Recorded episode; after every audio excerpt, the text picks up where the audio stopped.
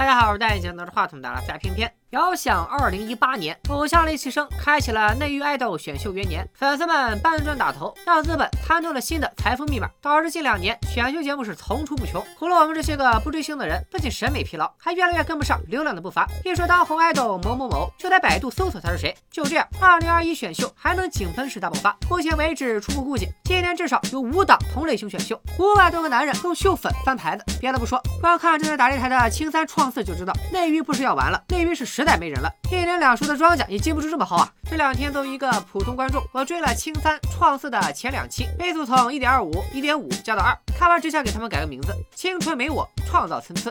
创四第一期，其他 UP 主都聊得差不多了，最大的问题就是无聊，流水账式的剪辑与往年无异的出台展示，说是改变了赛制，可节目呈现却没啥变化。想走国际化路线，搞个强强联手，然而先入场的内娱练习生优秀之处不太明显，尴尬的地方倒是各有千秋。自从回国之后的选手，经过几年历练。再回舞台，唱跳居然还不如之前，唱歌破音，跳舞卡不上点儿。二零一八看着还挺清新。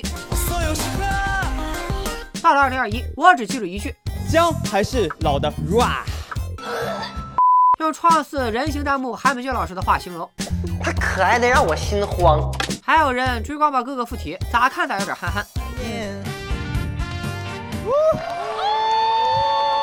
看完这段，我的表情就和周深一样。大哥，没有腹肌咱就别硬来，对你对我都不好。剩下的选手里有狡猾的，有跑调的，有弹古筝的，有说相声的，看得我是一脑门的问号。又不得不承认现实的残酷。如果不是这些尴尬的瞬间，我可能都想不起来这些选手在创四里出现过。如此一来，国际选手直接实力碾压也就不奇怪了，让邓超和观众们都感觉到了世界的参差，让你们看到世界的参差。大部分日本选手都有几年出道经验，还有两位大神级别的当 Sir 参赛，但多是街舞大赛冠军，即便身体不舒服，还完成了两段精彩的 solo。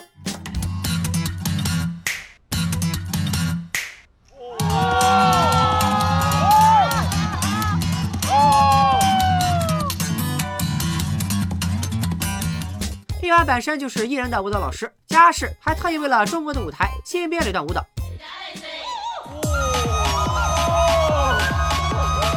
好帅呀好帅呀。我并不是非要踩一捧一，咱们的选手也有表现不错的，但节目效果如此，确实能看出人家对待舞台的认真。哦，我懂了，是我肤浅了。原来观众在负一层，创四节目组在第九层啊！之所以请邓超和宁静两位压根不懂爱豆的老师来做主评委，就是不想给评委差生的机会。今年连请舞蹈声乐老师的预算都省了，就是想让差生免费蹭舞蹈课，顺便学一学日语。说到这里，肯定有小伙伴会说，偏偏那你是没看第二期，第一期是内娱完蛋了，第二期才是内娱有救了。我真的看了，也承认确实有一些。出彩的片段，比如网红四人组各有特色的家事，比如声乐组拜托的时候，日本选手米卡唱的中文歌。你是我这一辈子都不中数量的爱，何苦撒点给我把手轻轻放开，尽快回来，想听你说说你还在。舞蹈组刘宇和蛋多的这段舞蹈交流，咋说呢？请把课到了打在公屏上。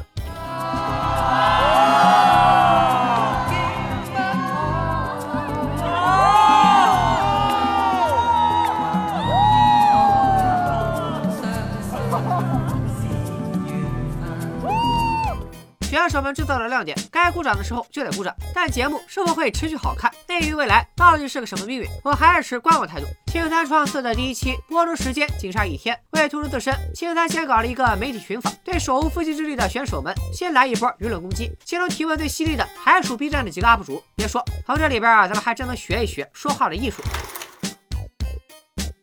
场景一：回国选手。如果最后成绩还不如上次怎么办呢？所以我希望大家多多祝福我吧，好吗？能怎么办？反正也接不到啥别的工作。场景二：人气选手的炮灰搭档。你过来是甘当绿叶的吗？那他也是一个非常努力的训练生，能当绿叶就不错了，起码有镜头啊。场景三：有名气但没基础的选手。是你为什么要来《青春有你三》？套用一个现在比较流行的话说，就是。偶像的门槛这么低吗？大家都要来当偶像？门槛低不意味着偶像的标准改变了。我认为偶像的标准都是大家一直追求的。没办法，实在没有比选秀更低的门槛了。还有一位高傲的天鹅，情况特殊，只能由我来扮演高情商。呃，我看你的资料好像都没有跟爱豆有有关系的那种才艺，但是我发现你口才非常好，所以你为什么不去奇葩说呢？奇葩说也是一档非常优秀的节目，但我还是更想在舞台上发光发热。我觉得你蛮伤人的，你才是奇葩。亲，这边建议您买两本蔡康永老师的《说话之道》。这一出舞台，我印象深刻的只有两个选手，一个是魏宏宇，镜头捕捉到了他台上台下的反差。你要哭啊？嗯，你怕成这样吗？不可能，绝对不可能。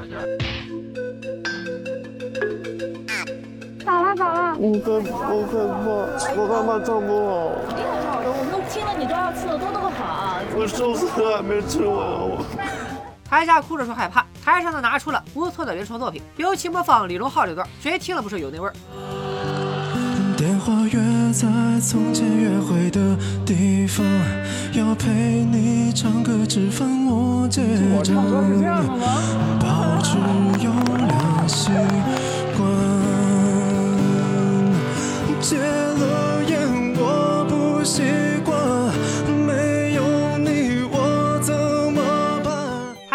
就是梁森，我对他最早的印象是在网剧《汉城》里饰演一个小反派，那时候他就是光头了。只不过现在才知道，他锃光瓦亮的光头下还有喜剧人的潜质，干啥都像得道高僧，跳起国标来，总让我有种法海跳桑巴的感觉。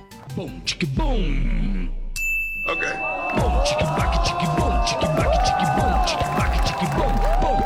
中带着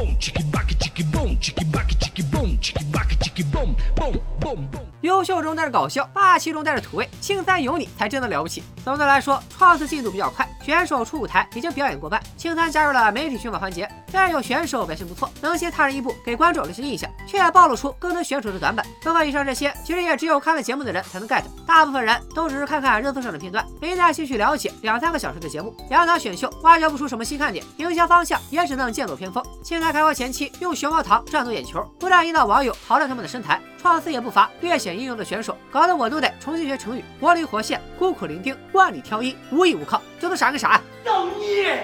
节目播出后效果显著，热搜有了，姐妹有了，偶像没了。说实在的，我并不觉得男爱豆就不能具有美丽、温柔、可爱等等中性特质。只不过节目组应该考虑的是如何将这些特质以正向的角度呈现，把选手的个人魅力塑造出来，而不是把还不够成熟的选手丢出去躺平认潮。节目本身用投机取巧的方式收割了今年的热度，明年可以重新找一百个男孩从头再来。可这样对真的怀着梦想的选手不公平，也让观众只能抱着看笑话的心态对待选秀。另外，偶像可以多元化，不同的风格的确能给观众更多选择，但被选择的前提是偶像得达到行业的基本要求才行啊！观众只能通过选手的外表、专业、谈吐来选择给谁投票，所以要吃这碗饭就得经受各种各样的批评。毕竟不是谁都有机会登上舞台，可能还有五万个练习生，连为我们这些 UP 主吐槽的机会都没有。如果没有一个严格的标准，那我只能说偶像门槛就是低，就是谁都能来分一杯羹。各大视频平台听听群众的呼声吧。今天就要说到这里，咱们下期再见，拜了个拜。跳起国标来，总让我有总总让我有种法海跳桑巴的感觉，霸气中。我靠，好有画面感。